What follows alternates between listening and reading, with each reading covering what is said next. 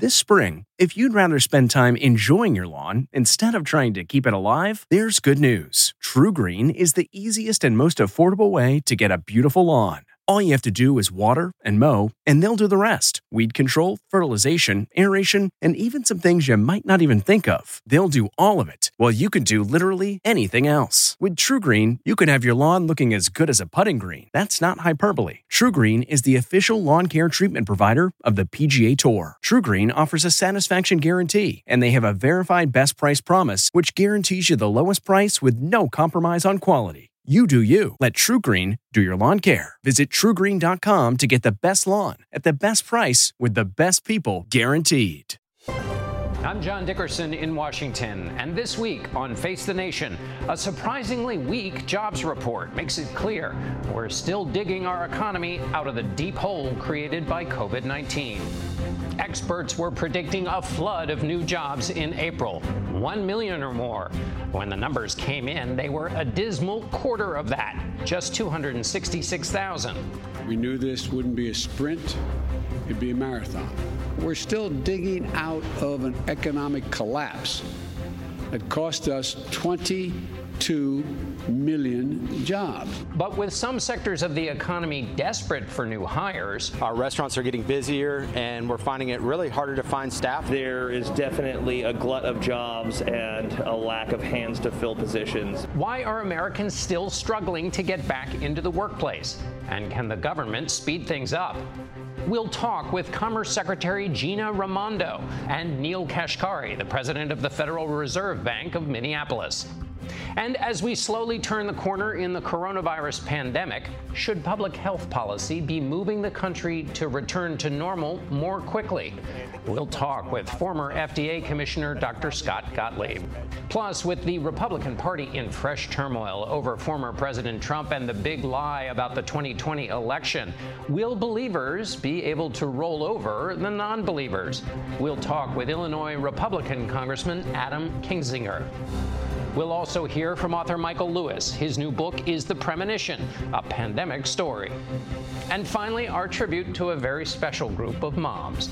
It's all just ahead on Face the Nation.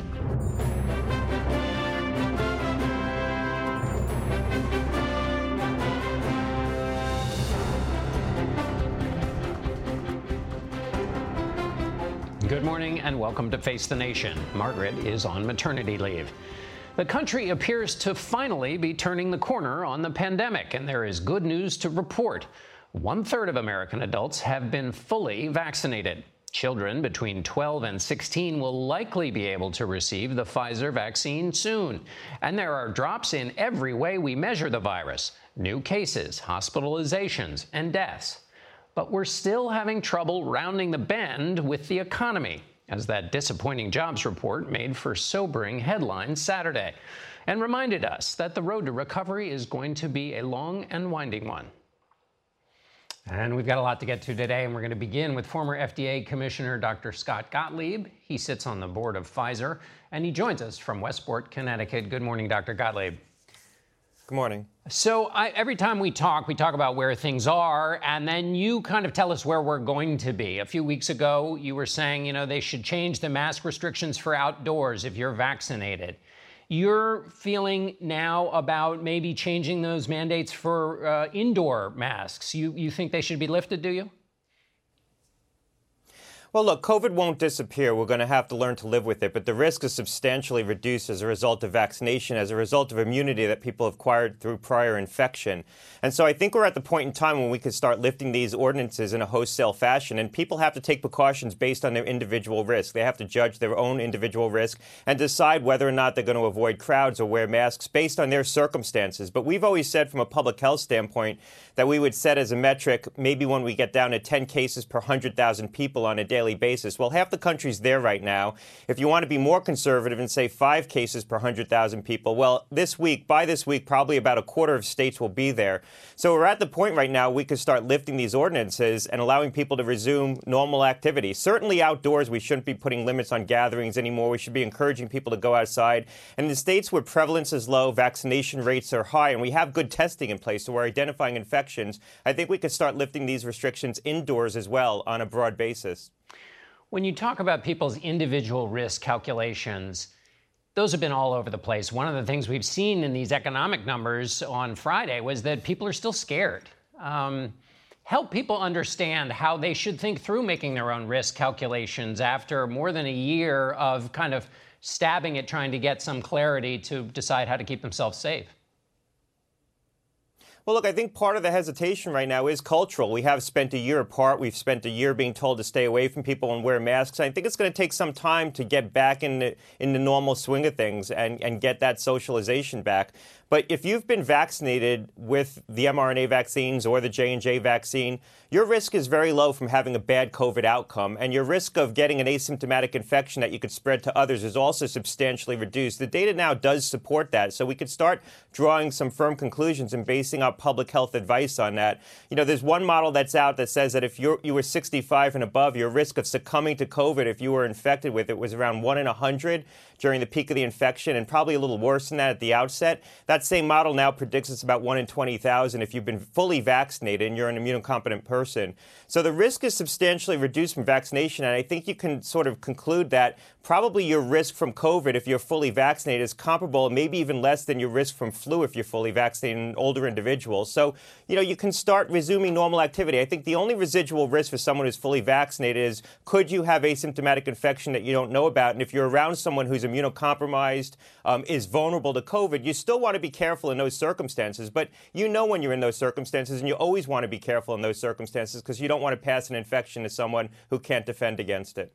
So, is it fair to interpret what you're saying is that if I've been vaccinated twice, even if I'm in an elderly population, that essentially the risk for me, I shouldn't think about it as a new thing, but I should think about it basically the way it would be with, a, with the regular old flu? That where we are now is comparable to something we know before in terms of the kinds of risks we would take when we operated in regular life. Look, I think that that's right. People get uncomfortable when you start comparing the uh, the rate of you know death and the risk of COVID to flu uh, because of some of the comparisons that have been made in the past. But I think for you know most consumers who need something to anchor against, I think that that's a fair assessment. That if you're fully vaccinated against COVID with one of the Western vaccines, your risk of having a bad outcome from COVID is about comparable to flu and maybe less because the vaccines for COVID are more effective than the vaccines for flu. So I think that that's a reasonable way for the average consumer to anchor their thinking about COVID right now. Again, the only residual concern I think a fully vaccinated person should have is are they are they themselves um, immunocompromised? I mean, if, and you know if you are, if you have a chronic disease that makes you more vulnerable, you'll know that, and the vaccines won't be as effective for you. And are you going to be around people who are immunocompromised? And there, you want to be more careful. That's where I would still exercise some caution. But outside of those circumstances, I think we can get back to doing normal things right now against the backdrop of a summer when prevalence is going to decline very quickly. I talked at, at, in the outset about 10 cases per 100,000 or five cases per 100,000. We're dropping about one point every two or three days. So by the end of the next two weeks, most of the country is going to be around five or maybe a little bit more. It's going to be quite low, the prevalence. When you look at the map of places that have not had a lot of people getting vaccinated, do you expect that those will be in the future the places where we might see some occasional flare ups between now and, and the next big stage of this? I think that's probably right. And as vaccine effectiveness perhaps declines as we head into the fall and the winter for people who were vaccinated a full year ago, I think we're going to have to look at the data closely on that, how much of a decline you get in protection. But that's a long ways off. We'll worry about that in the fall and the winter. I do think we're going to have to contend with COVID again this winter, and we may have to re implement mask ordinances in certain settings where we have outbreaks or even close schools in certain settings. But I think it's going to be much more reactive. We're going to be reacting and putting public health measures in place based on measures of spread and not these sort of wide widespread ordinances that we have right now. I think we need to start lifting these things as the situation improves also to demonstrate that we can do that and that we maintain our integrity and our ability to re-implement these things when we have to. The public has to trust that public health officials are going to lift these restrictions as quickly as they put them in place as the conditions improve. And that's probably partly what's holding back the economy right now. People are not going back to work not just because of the benefits. I know there's been a lot of talk about that, but also because they're being told they have to wear masks and still have to exercise cautions that probably in many parts of this country you don't have to do. You look at San Francisco, 20 cases a day, more than 70% of the population vaccinated, very good testing in place. They don't need uh, mask ordinances indoors anymore, and certainly not outside. All right, Dr. Scott Gottlieb, we really appreciate you every week. Thank you so much. Thanks a lot. We turn now to jobs and the economy and Commerce Secretary Gina Raimondo. She joins us from Providence, Rhode Island. Good morning and happy Mother's Day. Good morning and happy Mother's Day to all the mothers and grandmothers out there. I want to start with the jobs report. There were all kinds of expectations. There would be a million jobs in April. The number came in at 266,000. What do you think happened? I think we have a long way to go to recover from the pandemic. Uh, it's there are so many Americans still struggling, 8 million fewer jobs than there were pre pandemic. So, you know, we are working very hard. In fact, we had a meeting with the president on Friday, and that was his direction to us, which is we are making bold moves, but there's a long way to go, and we have to be there to help Americans find jobs. Did he say do X, Y, or Z to speed this recovery up? Right now, we're obviously very focused on working with Congress to get the president's jobs package passed and his family's package. Uh, the reality is we ha- we have fallen behind with our investments in the economy and people are still struggling. Women in particular still struggling to find affordable child care to break down some of the barriers necessary to find a job, to have access to the skills they need to get a good job. Women in particular, between three and four million lost jobs in this pandemic. It fell on their shoulders because in most uh, families, women are, bear the burden of the pandemic uh, more than any others. Is there a particular uh, friction to women getting back into the workforce that you've seen uh, that makes this recovery particularly difficult for women? Yes, absolutely. So, so first of all, women are clustered in the industries that were hit the most. You know, the lower skill service jobs, waitresses, working in hotels, and we all know that they, those industries were hit the hardest. So women were put out of work uh, in greater numbers. But the reality is, um, as you say, you know, women are more likely to be the caretakers. So lack of affordable child care hits women the hardest. The fact that schools were closed and many still remain closed hits women harder. On unemployment, there are a lot of people who believe that the unemployment relief that people are getting is hurting in the job market. Essentially, people are keeping unemployment instead of going to look for work. Is there any discussion within the administration about tweaking that or doing anything to remove that as a, as a barrier to, to jobs? Obviously, we are monitoring that, but at this point, there's nothing in the data which would suggest that that's the reason people are out of work. Uh, by the way, we have to remember that when the president moved to make this happen, this unemployment insurance has been a lifeline, a survival, you know, lifeline for so many Americans. The number one reason now that people aren't going back to work is what you said fear or they can't find childcare or schools are still closed. So we'll monitor it as necessary, but right now we don't think that's the reason people aren't able to go back to work. In South Carolina and Montana, they're getting rid of uh, unemployment because they think it has this effect on work. And even in Rhode Island, your successor has pushed for legislation that allows people to keep some of their unemployment benefits if they go back to work. So it does seem that a lot of people out there think this really is an impediment to getting people, that unemployment benefits are an impediment to getting people to go look for work. So it does seem there is some evidence out there. So there's certainly anecdotal evidence. By the way, this is regional, and it's appropriate that governors in different regions would respond to what's going on in their regional labor market. But if you look nationally, wages aren't going up. People are still telling us the number one reason they're not going back to work is is fear due to the virus. And more people were looking for work last month than the month before. So we are I am engaged with businesses constantly listening, monitoring, but at the moment, it doesn't seem to be that that's the major impediment. In conversations with business, one of the reasons the numbers were down uh, this last month is that uh, so called supply chain manufacturers couldn't get the materials they needed to make what they need. Um, how much of a worry is that to you, and how long might that delay a robust economic recovery? It's a significant factor. It's a significant worry. You see supply chains having been disrupted across the board. Uh, an area that I am particularly focused on as Commerce Secretary is the semiconductor industry. For for decades we've allowed America to fall behind and we don't produce enough semiconductors in America. And the president's jobs package calls for 50 billion dollar investment so we can reshore that supply chain make semiconductors in America so we're less vulnerable uh, and of course, semiconductors are it, they're the building blocks of a future economy. So it's a top priority and something we're working aggressively to address. But the timeline on that is very long. I mean, the Intel CEO said that he expects the supply chain to affect uh, to be the shortage to last for a couple of years. So this is uh, something that looks like it's going to be with us for a while. And, also, it seems to me that the, the president has offered a $50 billion plan on semiconductors over five years. But TSMC, the Taiwanese manufacturer of chips, is spending 28 billion a year. So this both seems like a very long-term solution and also maybe not enough.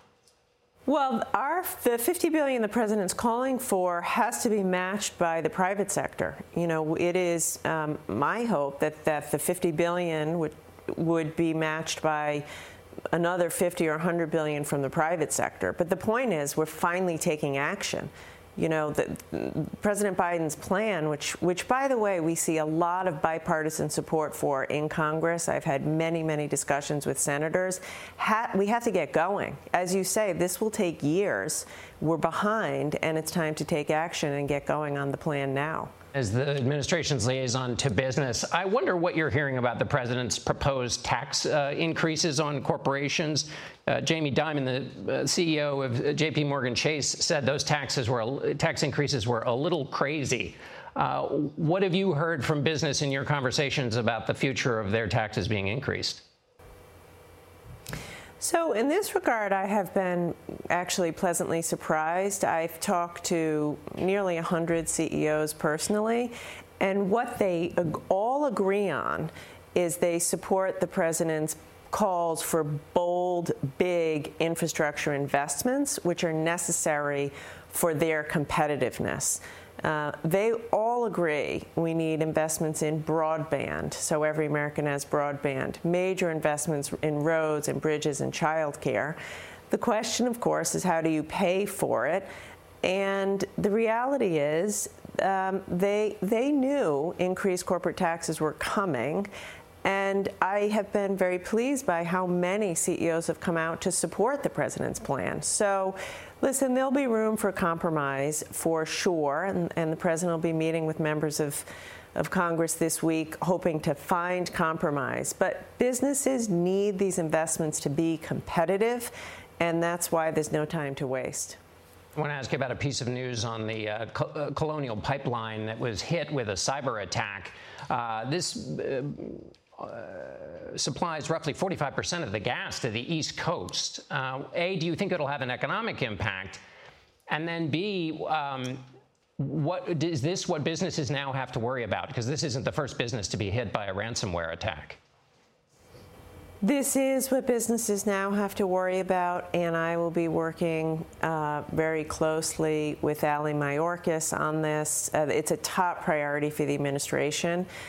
Unfortunately, these sorts of attacks are becoming more frequent. They're here to stay, and we have to work in partnership with business to secure. Um, secure networks to defend ourselves against these attacks. As it relates to Colonial, the president was briefed yesterday. It's an all hands on deck effort right now. And we are working closely with the company, state and local officials to you know, make sure that they get back up to normal operations as quickly as possible and there aren't disruptions in supply. All right, Secretary Gina Raimondo, thank you so much for being with us. Happy Mother's Day. And Face the Nation will be back in one minute with the head of the Minneapolis Fed, Neel Kashkari. Stay with us. Okay, it's time to commit. 2024 is the year for prioritizing yourself. Begin your new smile journey with Byte, and you could start seeing results in just two to three weeks. Just order your at home impression kit today for only $14.95 at Byte.com. Byte clear liners are doctor directed and delivered to your door. Treatment costs thousands less than braces, plus, they offer financing options, accept eligible insurance, and you could pay with your HSA, FSA. Get 80% off your impression kit when you use code WONDERY at Byte.com. That's B Y T E dot com. Start your confidence journey today with Byte. We go now to Minneapolis Fed President Neel Kashkari. Thanks so much for joining us. I want to jump right in here to the first question, which is the April jobs report. Help us understand what it means about that specific report and then what you think can be determined, if anything, about the larger state of the economy.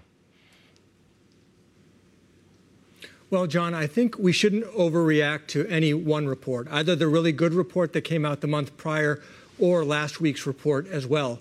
But I think the bottom line is we are still somewhere between 8 and 10 million jobs below where we were before the pandemic. Roughly 8 to 10 million Americans ought to be working right now if the COVID crisis had not happened. So we still are in a deep hole, and we still need to do everything we can to put those folks back to work more quickly. I mean, just to give you one example. When the financial crisis hit in 2008, it took 10 years to rebuild the labor market and put the economy fully back together. That is far too long. And so we at the Federal Reserve are doing everything we can to accelerate that job market recovery because it's good for the economy and it's good for families all across the country. Well, that specter of a slow, plodding 10 year recovery is what has everybody worried. Speaking of worry, the question of risk, individual risk perception, we do see that people have more money than they seem to be spending. Give us your understanding of personal risk choices that people are making, and can that really be changed? And if so, how? I think you know your discussions with Dr. Gottlieb and the Commerce Secretary were exactly right. You know, the, it wasn't simply the lockdowns from the government that put a damper on the economy. It was each of us, each of your viewers, each family taking actions to protect themselves. Yesterday, for the first time in over a year, I got back on an airplane because my wife and I had been vaccinated and we felt comfortable. But it's going to take time for that psychology to change. And so I do think that uh, there is some truth to the unemployment benefits maybe being a disincentive. I see that in the data, and I see that in anecdotes that, as we talk to people. I also think that childcare shortages are a big impediment to people coming back in, with schools still being partially closed.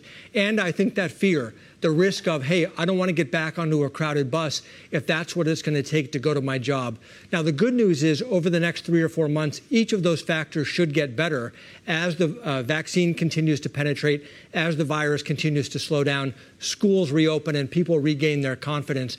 Those things should get better, which should lead to strong growth in the second half of the year and strong labor market recovery, I hope it feels like you're putting a, uh, telling all of us to look to September when two of those things are happening school restarts and those federal unemployment benefits will go away. So, is that a smart way to think about this? Maybe a little bit sluggish until we get in September. People are more prodded to work because they're no longer getting unemployment benefits. And those who worry about having kids at home, well, the kids will be off at school. I think those two factors and I'm assuming continued vaccine penetration will give all of us more confidence. So, you know, for me, I'm, I'm thinking about myself. My wife and I are vaccinated. When are we going to go back into a crowded restaurant where we might be around other people who are unvaccinated? That gives me some pause, even though I know how effective the vaccines are.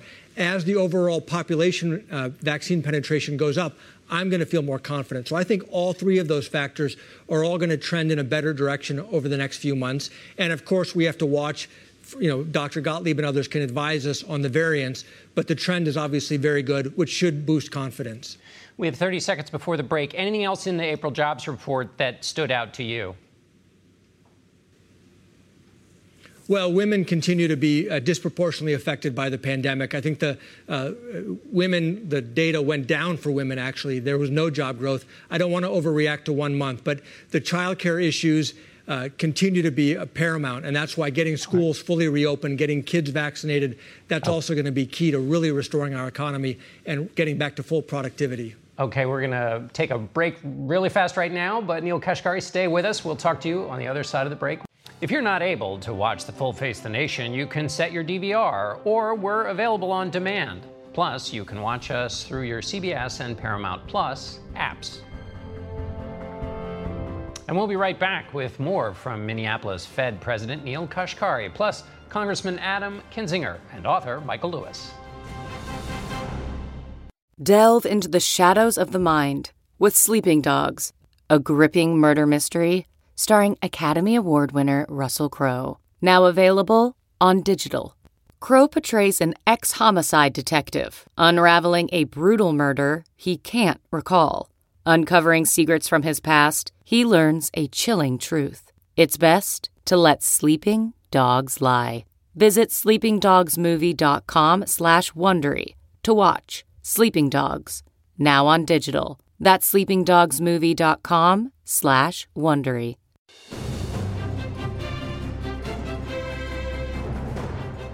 Welcome back to Face the Nation. We continue our conversation with Minneapolis Fed President Neel Kashkari.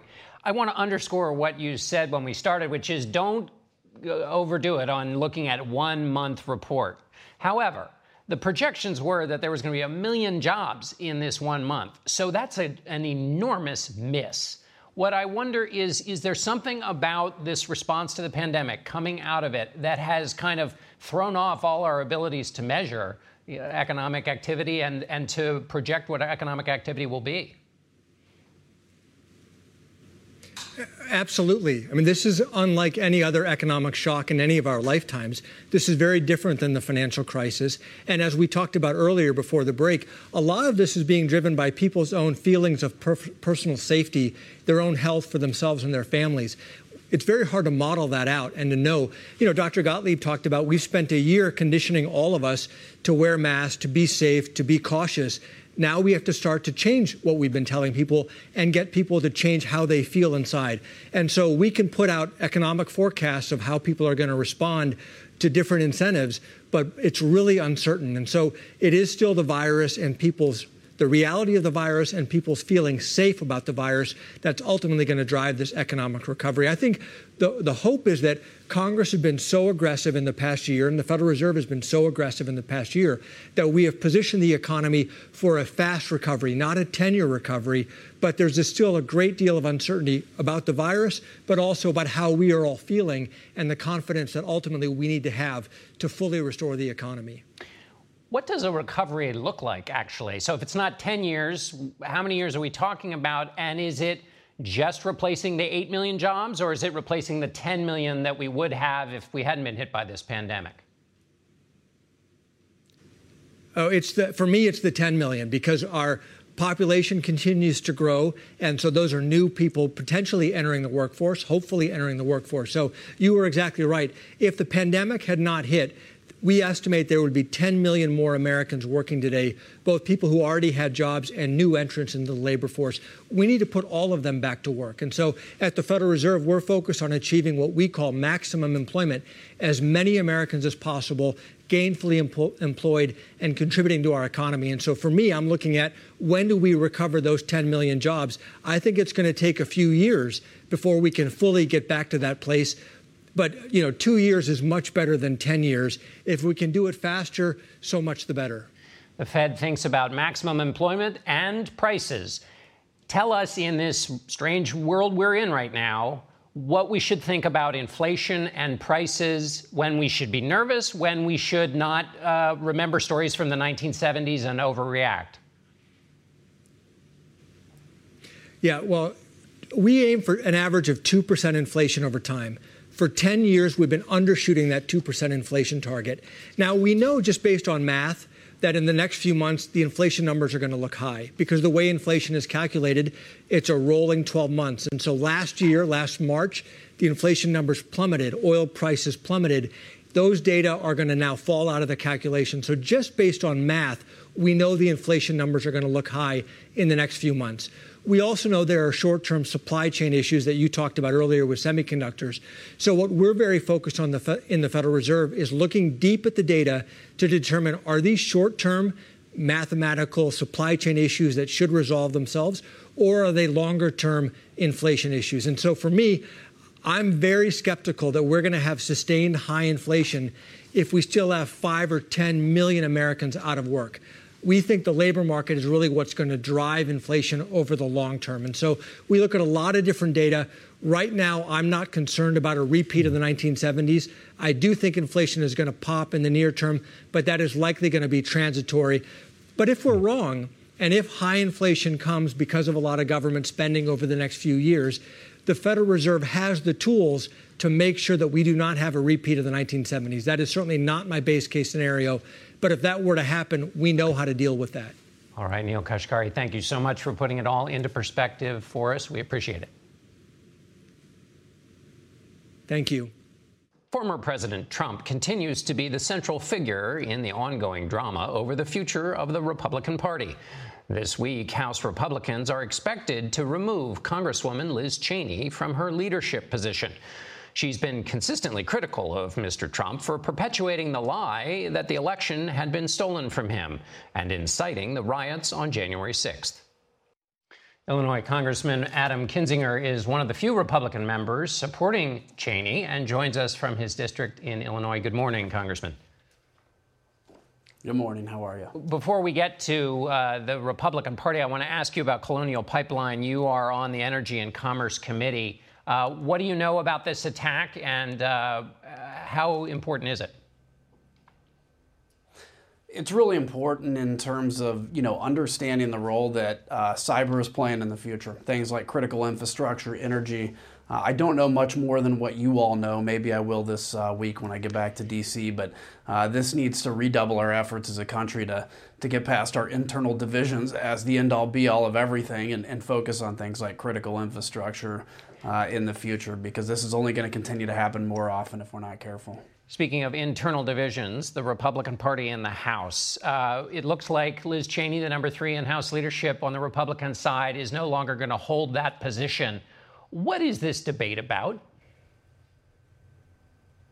Yeah, look, it's incredible. So Liz Cheney uh, is saying exactly what Kevin McCarthy said uh, the day of the insurrection.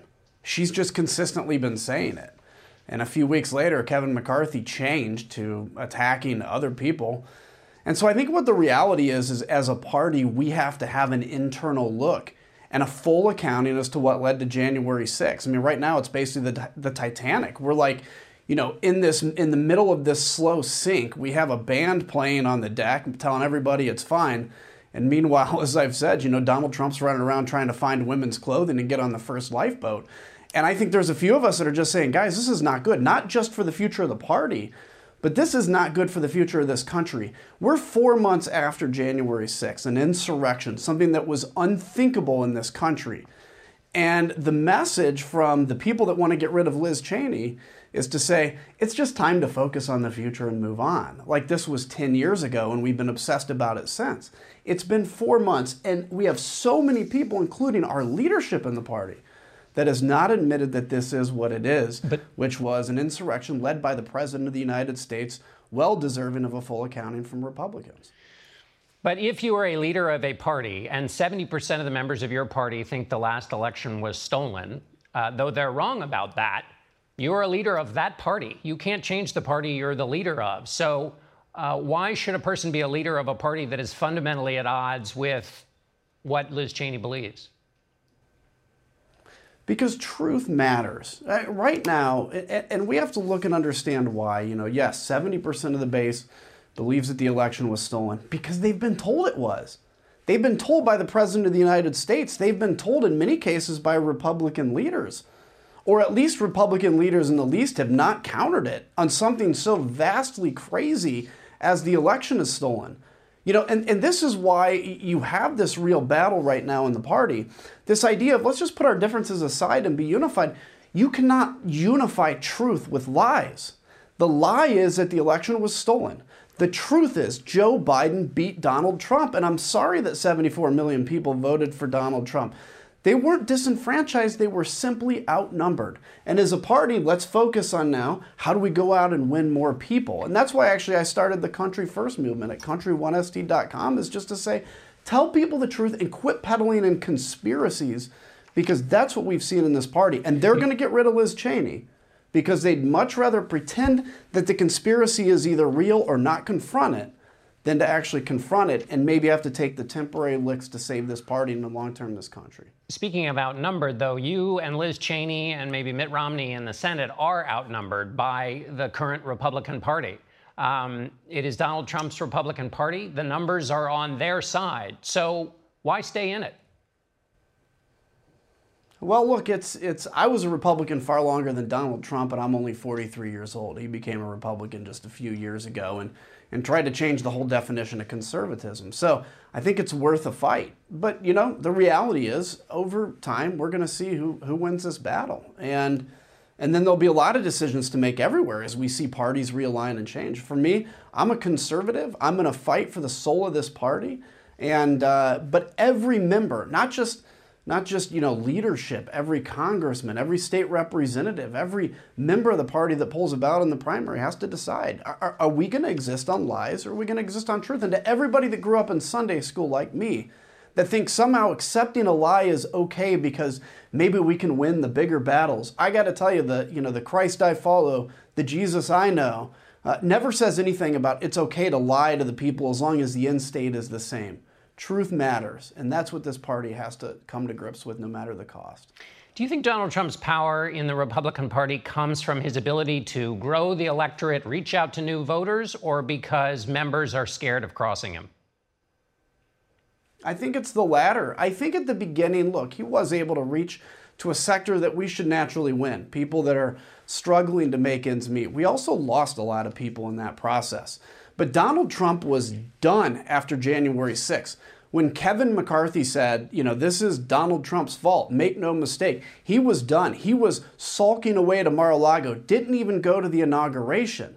And two weeks later, when you look at the financial side of it, and you look at the fact there's an election in two years and we want the majority, Kevin McCarthy went, and so did Steve Scalise, and they put the paddles on Donald Trump and resurrected him in the party. And everybody after that became scared to death of who Donald Trump was again. And that's what empowered him. And everybody went quiet. That's why the Country First movement I started, country1st.com, is trying to push back because we have to fight for the soul of this party and country. All right, Adam Kinzinger, the fight continues. Thank you so much for being with us.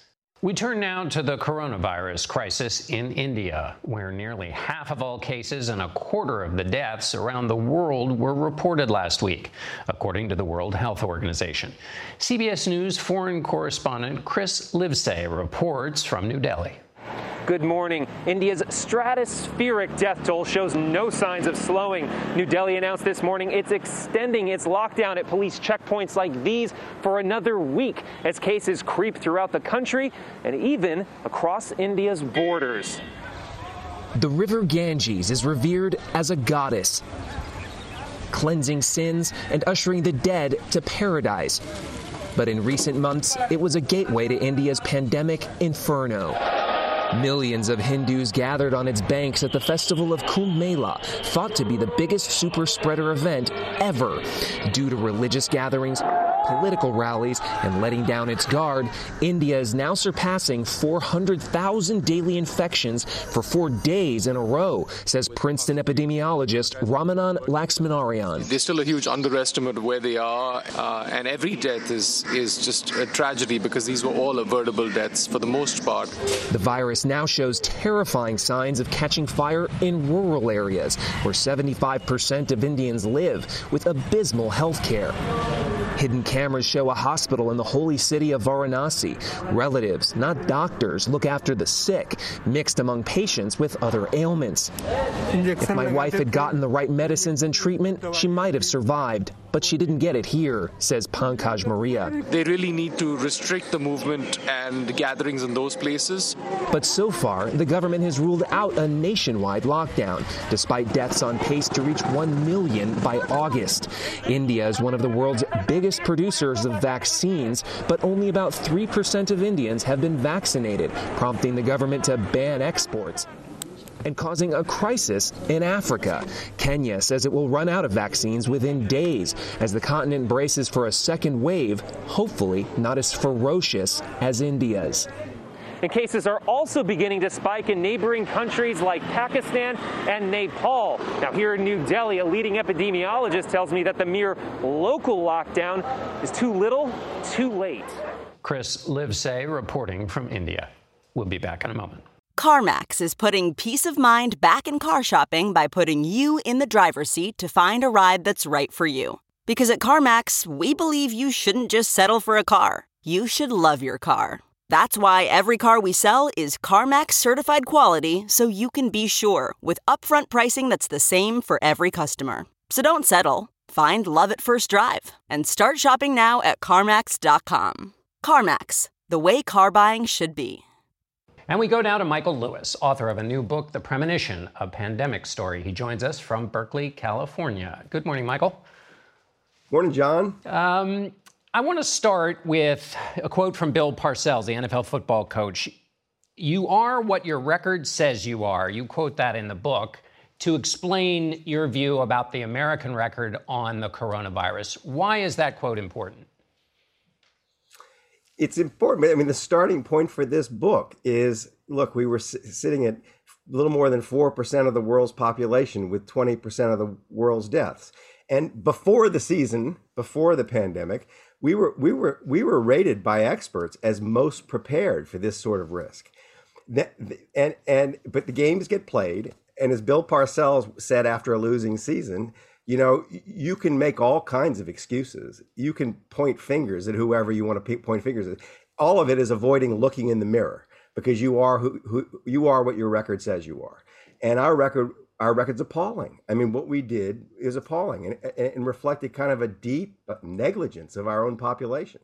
And you went into this project looking for the roots of that negligence, and you chose a number of different characters to illuminate some, something. What were you trying to illuminate?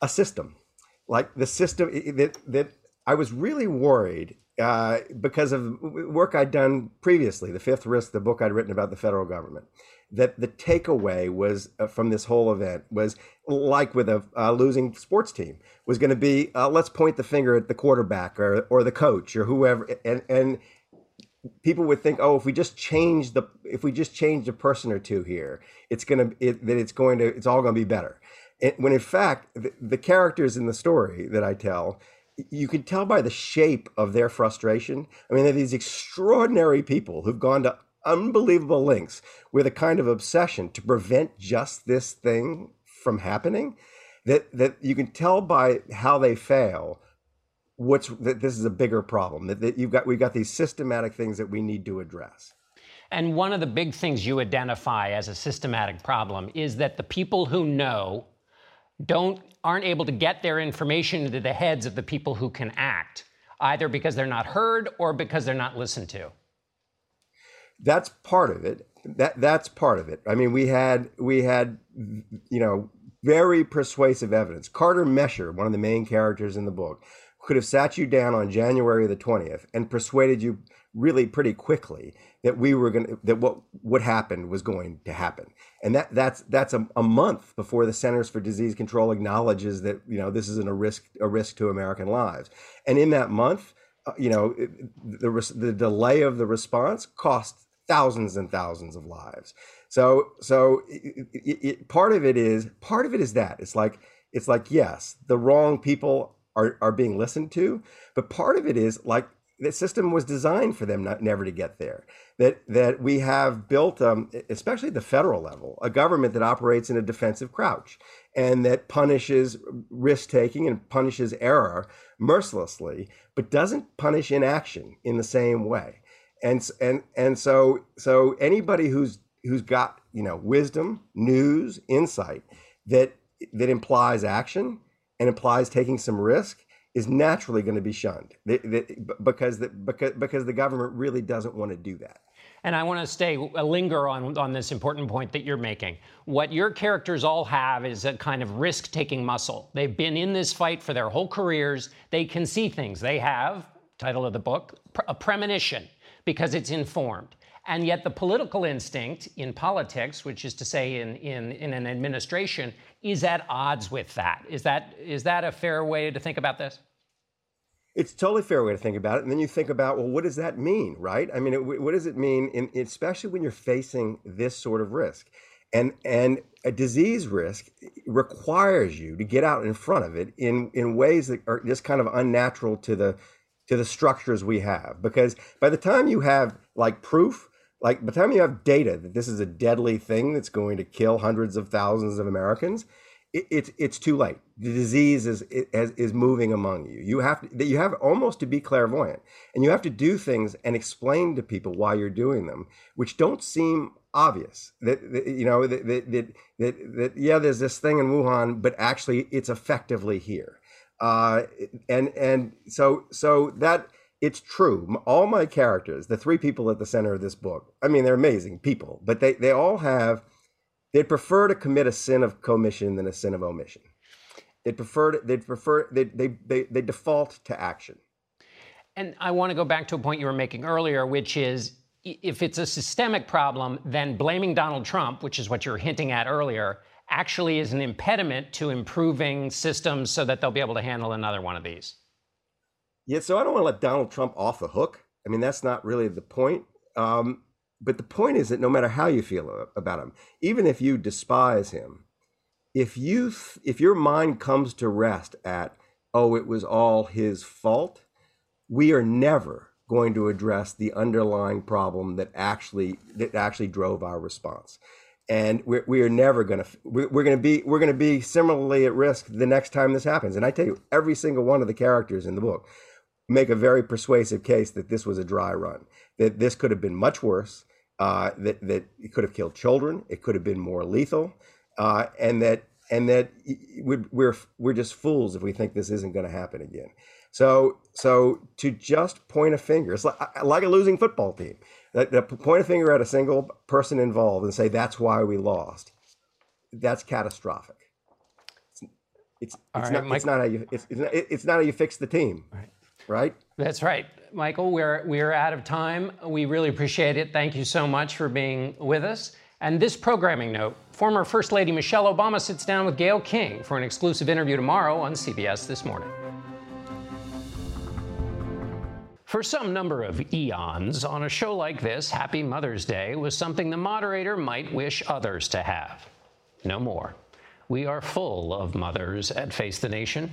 Our moderator, Margaret Brennan, just had her second child. Our executive producer, Mary Hager. Senior producer, Avery Miller. Booking producer, Carol Joint. Digital producer, Emily Tillett. Operations manager, Laura Foran. Associate directors, Sharman Boyle and Janice Huey. Graphics operator, Jeanette Renier. Editor, Akira Marshall. And teleprompter operators, Pat Coney and Cynthia Miller. Mothers all. And my mother, Nancy Dickerson, worked on the first broadcast of Face the Nation. And today, I'll see my mother in law, Betty McKeon, for the first time in more than 18 months. 50 years ago, she adopted my favorite mother of all, Ann Dickerson, her daughter. Bless all of you mothers, from all of us grateful sons and daughters. That's it for us today. Thanks for watching. Until next week, for Face the Nation, I'm John Dickerson. Today's guests were former FDA Commissioner Dr. Scott Gottlieb, Commerce Secretary Gina Raimondo, Minneapolis Fed President Neel Kashkari, Illinois Republican Congressman Adam Kinzinger, and author Michael Lewis. The executive producer of Face the Nation is Mary Hager. This broadcast was directed by Shelley Schwartz. Face the Nation originates from CBS News in Washington. For more Face the Nation, we're online at facethenation.com. And you can follow Face the Nation and CBS Radio News on Twitter, Instagram, and Facebook. Face the Nation is also rebroadcast on our digital network, CBSN, at 10:30 a.m., 1 p.m., and 4 p.m. Eastern, every Sunday. If you like Face the Nation with Margaret Brennan, you can listen early and ad-free right now by joining Wondery Plus in the Wondery app or on Apple Podcasts. Prime members can listen ad-free on Amazon Music. Before you go, tell us about yourself by filling out a short survey at wondery.com/survey. You know how to book flights and hotels. All you're missing is a tool to plan the travel experiences you'll have once you arrive. That's why you need Viator. Book guided tours, activities, excursions, and more in one place to make your trip truly unforgettable. Viator has over 300,000 travel experiences to choose from Everything from simple tours to extreme adventures and all the niche, interesting stuff in between. So you can plan something that everyone you're traveling with will enjoy. Real traveler reviews give the inside scoop from people who've already been on the experiences you're considering. So you can plan with confidence. Free cancellation helps you plan for the unexpected. And 24 7 customer support means you can travel worry free. Download the Viator app now and use code Viator10 for 10% off your first booking in the app. Find travel experiences for you. Do more with Viator. Are you ready for an all new season of Survivor? You better be because Survivor 46 is here and it's 90 minutes of twists and turns you don't want to miss. Better yet, after each episode, there's a brand new episode of On Fire, the only official Survivor podcast. Each week, we go behind the scenes of the episode's biggest moments, taking you into the how and the why things happened. And this season, we're very lucky to be joined by an expert, the winner of Survivor 45, Dee Valladares. What is up? I'm thrilled to be joining this team and to be giving you my take on how and the why players made the moves they did, what it takes to outwit, outplay, and outlast, and to ask Jeff some questions because even after 26 days out there, there is still a lot for me to uncover. Bring it, Dee. Listen to On Fire, the official Survivor podcast, wherever you get your podcast.